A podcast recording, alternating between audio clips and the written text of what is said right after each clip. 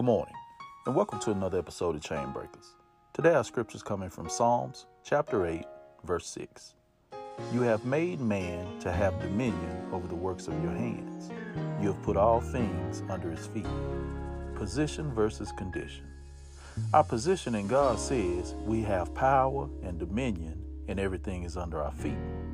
But our condition sometimes doesn't reflect that. See, we have to hold our position until our condition changes.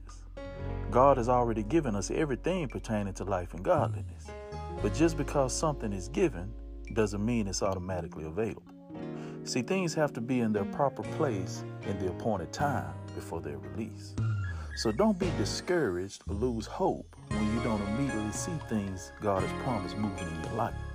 Your time is coming and your condition will change. God bless you.